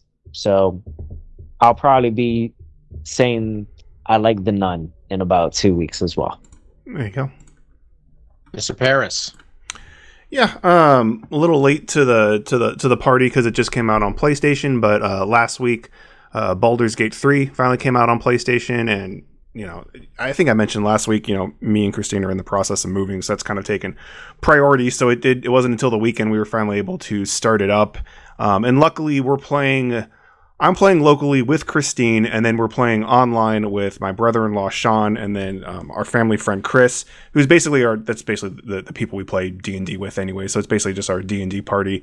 Um, and, and there's some hoops you have to kind of jump through to get all that to work. There's a certain process that you have to follow to get those people into your game. Um, and that took a little bit of a learning curve. Luckily, Sean figured that all out before we had to start. So we kind of knew what we had to do. And then when we played a second session yesterday, we learned that for PlayStation, we have to get in the party first before we jump in the game, because if we were in the game, the party wouldn't work. So there's definitely some like technical issues um, with the game just to get it kind of up and running the way you want. But like the zeitgeist has been for this game, it is really fun. Um, you know, and I, I was I was always lukewarm on it um, ever since. I mean, when it was announced, Larry, I knew who Larian was because I had played Divinity Original Sin one and two. I thought them taking up the Baldur's Gate franchise, which is like, you know, renowned for those that really had, had played the older games, was a match made in heaven. But leading up to it, I wasn't super excited. I just know how big and dense these games are, and I, I tend not to finish them, so I wasn't even planning on getting it, but everyone was so excited. It got all this fervor. And now that I'm playing it, I'm thoroughly enjoying it. It is so authentic to just playing D and D. Um, if anything, I wish they had more D and D stuff in it. You do get to do some D twenty uh, rolls when you're doing skill checks, but like I wouldn't mind it when you're doing attack and and um, damage if you also got to roll the dice. 'Cause that's part of the fun of D and D is like when you're going to try to hit some fool and you need that crit and you get that crit. That's an exciting moment. The game kind of does it behind the the the, um, the scenes, which is totally fine. Um, but overall, it's just like it's super well written, the, especially for a C R P G like this. Um, the production values are really high because that's something where these games tend to really lack is kind of like having a conversation with an N P C and actually getting in on that character model. Usually you have a very top-down view and you might have a little portrait of your character and there's just a text box or something. Like this is fully voiced, fully mocapped when you're talking to somebody, and the writing's fantastic. Um, and the battle system is... For D and D, there's a lot of things that you can do on a given turn, and you usually have a lot of options. And obviously when you're playing a tabletop game, because you're not so grounded into like a core either digital format or whatever, like you have a lot of freedom to say like, oh, I want to try doing this or that. And the D M can kind of work with you to what's feasible and not. Now you don't have that level of flexibility in this game, but you do have a lot of abilities, and they make it very clear what you can do on your turn, right? And and, and they did kind of cut a lot of the rules and a lot of the nitpicky stuff, because, you know, we, we often play Pathfinder, which is technically D and D three point five edition. And there's all kinds of rules about melee combat and range combat and switching weapons and having ammo. And you can kind of get grounded down in that stuff when you're playing the actual game. But when it's in a video game format, it's very clear. You do these actions. You did that action. You can do one more action, or you can do a bonus action. These are the ones that are still available to you. It, it, it flows very smoothly. It makes it a very easy process, especially for someone who hasn't played. And then someone who has played, it's like, oh, great, I could switch from my melee weapon to my range weapon, and it doesn't take a turn or it doesn't take a move action. There's, you know, it's very fluid and very easy to get into. So we've only played about five hours, um, so we're very early on to it, but it's it's been really exciting. Um, and I can see just, you know, why it has garnered so much positive attention, which is really cool because C R P Gs have been a very difficult type of role-playing game to kind of penetrate the mainstream. So I think Baldur's Gate is going to open that door for a lot of people. And there's a couple other ones coming out that I'm also excited for. There's a Warhammer forty K Rogue Trader one that I think looks really cool. And I'm I'm, I'm excited for that um, development and that company to kind of ride the curtails of Baldur's Gate. Because I have to imagine when that game comes out, people are going to be like, well, I finished Baldur's Gate. I've had two or three playthroughs. I kind of want something different and a different setting. And these other C R P Gs can kind of come in and be like, well, you know, it's not going to be the same quality. It's just not. It's a completely different universe. It doesn't have the production values. Um, but now that people are kind of familiar with how these games work, might be more willing to to try something like a Rogue Trader. Um, I would have to mention, if I wasn't already in the process of moving, and if Baldur's Gate three wasn't already so captivating and, and, and taking up the little extra free time I've had, there's a damn good chance I would have bought an Xbox just to play Starfield right now, because I am so enthralled with what I've seen just on a visual aesthetic front with that game. Um, you know, this is the, the newest game from Bethesda that came out technically last week. I think came out early access a couple days before that. Um, You know, and it's very much a Bethesda R P G, much in the, in the vein of like a Fallout, and to a lesser extent Skyrim, where there's just lots of detail and lore and N P Cs and quests. But I, again, like the thing that's really blown me away is just like the visual aesthetic of this game, where it kind of has this like, I mean, they call it NASA punk, but it is very much like, it's almost like a eight, like a nineteen eighties NASA like aesthetic taken to like a future. I mean, it's it's a weird meddling of like old, how like, you know, spaceships are kind of constructed and looked like in sci-fi, but also f- somewhat futuristic too. It, it really scratches an itch, and um, you know, it is a, an Xbox and a P C exclusive game, so you know, can't get it on PlayStation, can't get it on Switch, um, and it has me contemplating getting an Xbox. You know, I, you know, and also maybe a P C. I mean, P C is kind of a bigger thing. Um, you know, it's it's a little bit more expensive, and I'm kind of heading at, at Xbox just because I do have a bunch of old three sixty games. I want to play Undisputed three because I didn't mention it. They had the reveal trailer for the new U F C five game. It was just C G, and it still kind of looked like shit. And then they there's I, I, I'm on the Reddit, and someone leaked a a like like a ten second clip of Max. I'm um, not Max. It was um Alexander Volkov. Ground and pounding Max Holloway. The biggest problem with U F C four is their ground and pound animation looked like absolute garbage. It just looks so stiff, so unnatural. It's so unsatisfying to win a fight that way, or even just to ground and pound somebody, because it just looks so fake and phony and just bad and just cheap. And the one thing I really wanted them to fix was that. And it sounds like they've adjusted how the grappling works, like the ground game, and how you get submissions. They haven't shown it yet. But just watching that ground and pound, I was just like, they didn't change a goddamn thing. And I'm still probably going to buy that fucking game. Um, but it's so disappointing because it's one thing. I mean, look, don't. I, E A, come on, Mark, don't buy it. No, I just wait. They're mm-hmm. wait, wait for what? For them to someone else to make a combat for, game? No one makes no, combat sports November. Games. Wait for it to get half out and half off in November. I mean, maybe. But I mean, the thing is, like, I like combat sports games are like. That's the melding of the two things I love, and there's not they don't make they don't make fight nights anymore. There's nothing, so it's just like it's just really shitty because it's not like a Madden or an N B A game where it's like they have to do it every year, so they can only do so many increments and so many adjustments. It's like it's been three years since the last U F C game. Like you need to fix that. So I mean, we'll see. There's supposed to be a gameplay trailer. I think they're going to show later this week. Also, there's rumors that there's going to be an, a Nintendo Direct this week, and there's going to be a State of Play potentially this week. So there could be some good stuff coming up. And PlayStation kind of needs something because Spider-Man's coming out. That looks super cool. Oh, but, man. But Spider-Man everyone's sick. Yeah. But everyone's kind of like, yo, like Starfield just came out. Like, what do you got for me, PlayStation? Like, I got a P S five. There hasn't been a lot of like exclusive games from first party on that system. It's like, look, you have Final Fantasy sixteen. They got, they got a P S Plus price increase for you. What do you and mean? They, they, and they just raised the price two weeks ago. And they raised the price what twenty bucks a year. What else do you want? They just told you we're going to yes, pay more money. That's what they're squeezing you. You got the news last week. Yeah, so yeah. It's like a lot of people are like, okay, validate my my big expense here. So we'll see. Um, but yeah, that's what I got this week. Well, I'm just going to say Valentina and uh, Volkanovski are on the cover of the regular edition. Oh, Izzy's on God. the Izzy is on the deluxe edition. Now, Mike. If Izzy lost, and then Valentina loses, how much are we betting on Topuria versus Volkanovski? Nothing, right? Probably We're not crazy. Amount. I'm not. Yeah. I can't. Uh, Even though Alex is Alex is also thirty-five. To that point, Bob, in the C G trailer where they have their two cover athletes, Valentina and Dang. Alex. They're losing to Amanda Nunes and losing to Islam. It's like, he just fought Yair and smoked him. Why don't you put that in your stupid great. C G trailer? And then Izzy, of course, is the the, the, the deluxe. Hey, yeah, pay why, some extra does, cash. Get this Poetan, big loser up here. Why does Poetan look like he has an axe wound on his eye when he fought in the in the trailer? Know. What is that? What, what pisses me off the most, Bob, is like that trailer's C G. Right, it's not in game. Oh, okay, okay. So technically, they say it's it's in game, but it's not like of actual gameplay. Well, they footage. fucking lied to us. But I mean, it, it, which it probably it probably is. I, I think it's going to look like the, the character models. I think are going to look great. I think the damage, which is like a new thing they're they're touting, is going to look great. What I don't like is like the the animation just looks so bad. And go look at the first T H Q C G trailer. It was Chuck and Quentin Jackson. That still looks better than anything we've ever gotten. It's like, why can't we have like when he gets hit and they like actually have T H Q made how many games for them? They made three. Yeah, this dispute. The three, the, the, the undisputed, undisputed one. They might have made both. They might have made some before that. Actually, I don't know okay. if they were making before. Yeah. No game at E A, E A Sports. This is their fifth crack at this coming out. Yeah, this will be fun. Right, yeah. And they had um, E A. They, they had have, E A they M M A made, before. So not counting that. E A M M A Mm-hmm. Or fuck it, let's count that. They have had five cracks to make a game better than E O U F C Undisputed three, and they're zero for five. Yeah.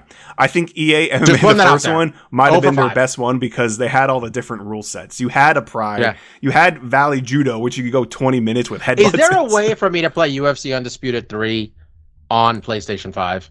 No. Can I? No. Can, you know, the game's not available anywhere, is it? No, huh? It's impossible. On your three sixty... You can, because it's backwards compatible. I, I mean, on your Xboxes, you can, because you can play an old three sixty game with the disc, because they never did it di- digitally either. So, ay, ay, ay. That was the that was the best one, man. Yeah, I remember when, when your when you got when your career was getting a little bit tough, you went to Pride because everybody was worse than Pride. You go win that Grand Prix Pride tournament, yeah, why not? You beat up Gary Goodridge, you beat up you know Bob Sapp, you knock a couple of these guys out real quick. You just get them down and you go with the knees to the head. God bless. All right. Um. We are going to be back next week. I is it? Are we finally done with this? Every week there's a card. Do we finally get a break? Is that what's next? No, I think there's no. one next week too. Yeah.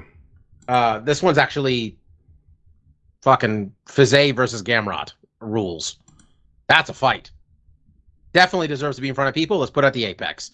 Bryce Mitchell versus Dan Ige. Definitely deserves to be around in front of people. Let's put out the Apex.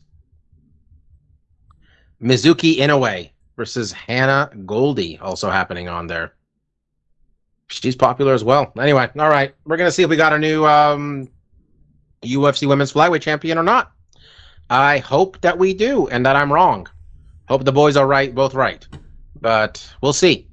We will see. And uh, the U F C makes it out of this year, making zero visits to Mexico with now zero Mexican champions. Be a real achievement, huh, Mark? Just a real achievement sure. in poor scheduling. Yeah. Poor scheduling. They had it for a sec. Personally, I will be having tacos. Not even being funny. I plan to have tacos. Why not? Whether I am making the tacos or I am ordering tacos is yet to be determined. My girlfriend might be more adventurous about this than I am because I, at this point, I'm a big fan of having them bring me the tacos. But we can do either. I'm up for either. You made some damn anyway. good tacos in the past. I think I it's know. a win-win either way. That really worked so. out well. That really worked out well. Fell ass backwards into that recipe, too. Just guessing. All right, we'll be back next week uh, to celebrate to pre- preview Fizay versus Gamrot. Fight that fucking rules, and right now I don't know who I'm picking. Um, enjoy U F C or Noche U F C this weekend, a k a. U F C Fight Night Grasso versus Shevchenko to a k a. U F C Fight Night Fuck You Canelo. It's probably another name that could have gone with this thing. Um, until then, I was Doctor Law, that was D J Mark, and that was Lavender Gooms, who had a brief moment of happiness before the realities of the New York Jets uh, season will will set in at some point. It, it has Thank already. You. Ah, no, he'll be fine. He'll be back in a month. Ankle sprain, I'm sure. All right, thanks for listening. Peace out. Mm-hmm. See ya.